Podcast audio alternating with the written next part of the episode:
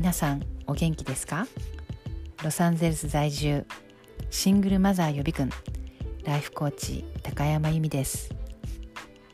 ライフイズダンスの時間がやってまいりました。たくさんのポッドキャストの中からこちらをお選びいただいてありがとうございます。アメリカ在住30年の由美が専業主婦でも自分次第で経済自立ができると思える自信や勇気を育むヒントを発信しています。他にもこれまでに得た自分らしく軽やかに生きる知識や経験をシェアしています。Please enjoy the podcast Life is a Dance.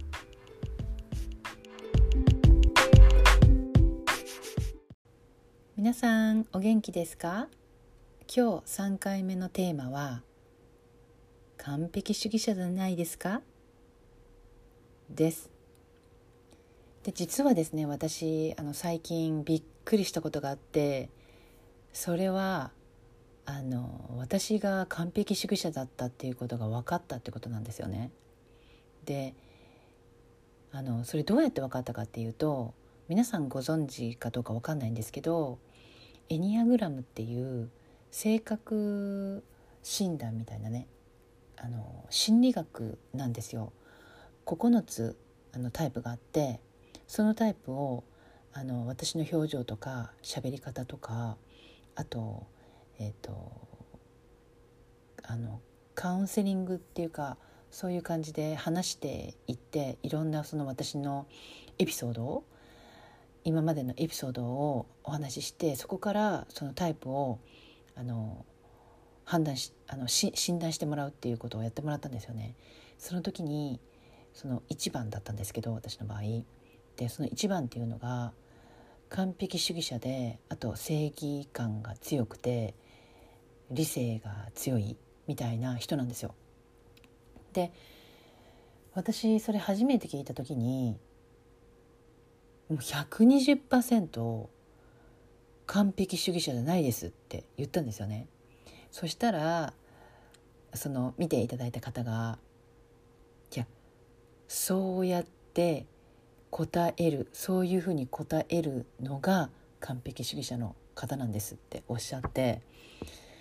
えーと思ってねで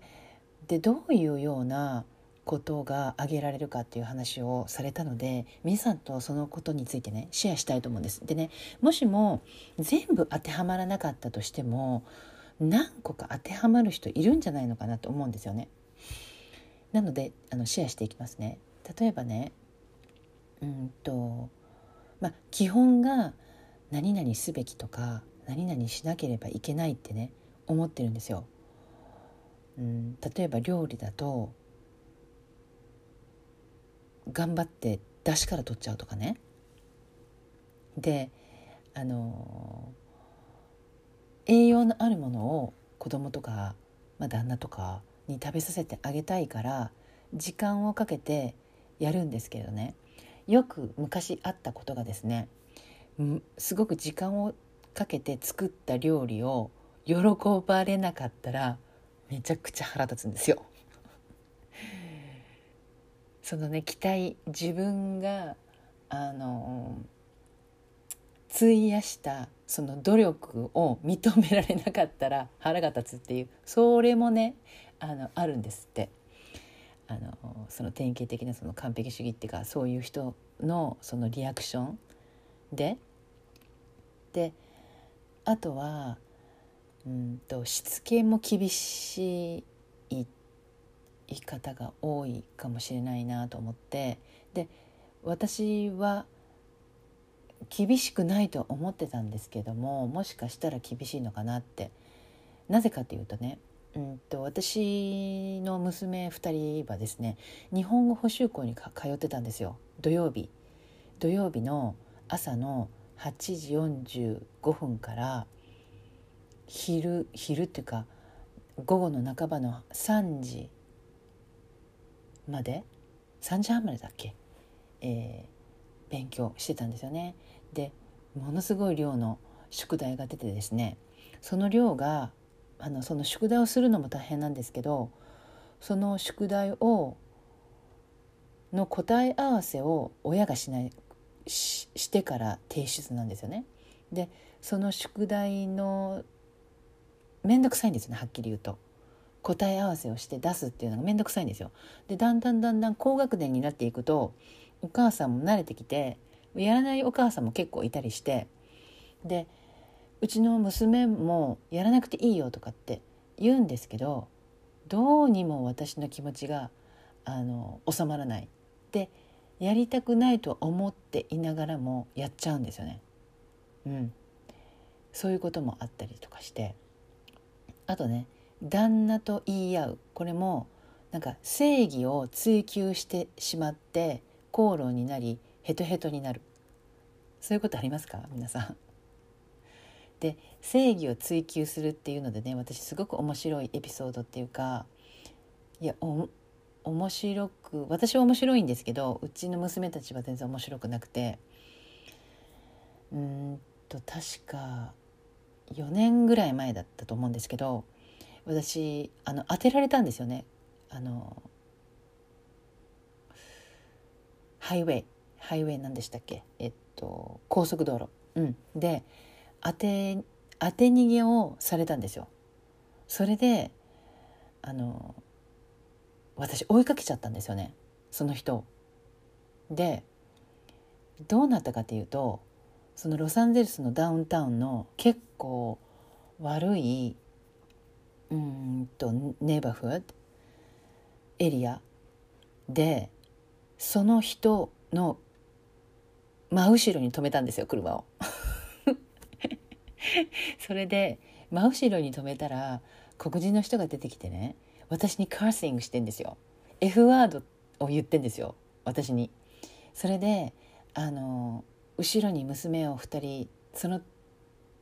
時あ4年前じゃなかった。いや4年前だ。だからまだうちの娘が上の子が12歳で下の子が8歳とかですよね。もうちょっとなんかちっちゃかったような気がしますけど。でそれであのー、警察に電話してこうこうこうだっていうことをレポートしたんですよね。そしたら私その警察のその電話出る人いるじゃないですか。その人に「今すぐその場を離れろ」って言われたんです。あのもうものすごい危ないからね。で今思えばあのそう思うんですけどその時はもうあのメラメラと私の正義感が正義感の炎が燃え上がってたんでその人を当ててね逃げるってどういうことと思って追いかけちゃったんですよね。であの結果どうなったかっていうと結果はあの大丈夫だったんです。後ろの娘たちが、まあ、特にあの上の娘がものすごくもう怖くて怖くてそのディスパッチっていうそのあの警察に電話した時に話した女性がもう今すぐ今すぐその場を離れなさい今すぐその場を離れなさいっていう声を聞いてももっともっと怖くなっちゃってうちの娘が。でなんかもう半泣きになっちゃったんですよね。うん、でそういうあの正義感も使っていい時と使って 良くない時があるっていうか命を懸けてまでうんとそこを求め求めたいのかっていうところもあったりしてちょっと考えさせられたエピソードなんですけど、うん、あとねあの完璧主義者のあのどういうふうな行動があるかっていうと例えばあの何かねしようと思っているのに全てが揃わないと行動ができない。全てが揃わないと始めない。あとは100%ねうまくいくと思えないから100%成功するって思えないから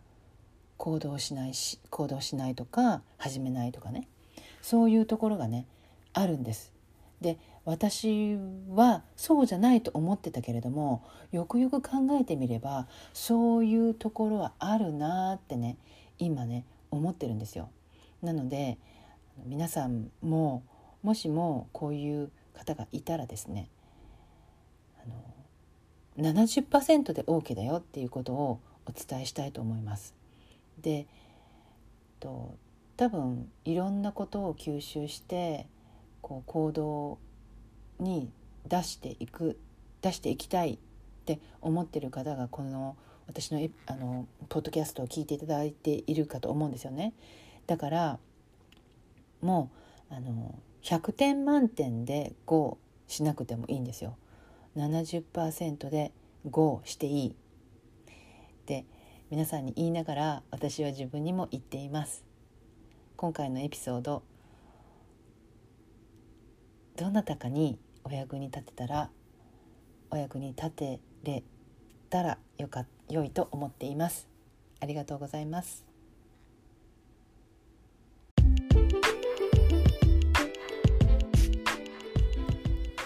ちらのエピソードを最後まで聞いてくださってありがとうございます。エピソードのご感想やご意見をいただけるととても励みになります。ぜひインスタグラムのダイレクトメッセージまたは E メールでお送りくださいアドレスは概要欄をご覧くださいそれではまた次のエピソードでぜひお会いしましょう。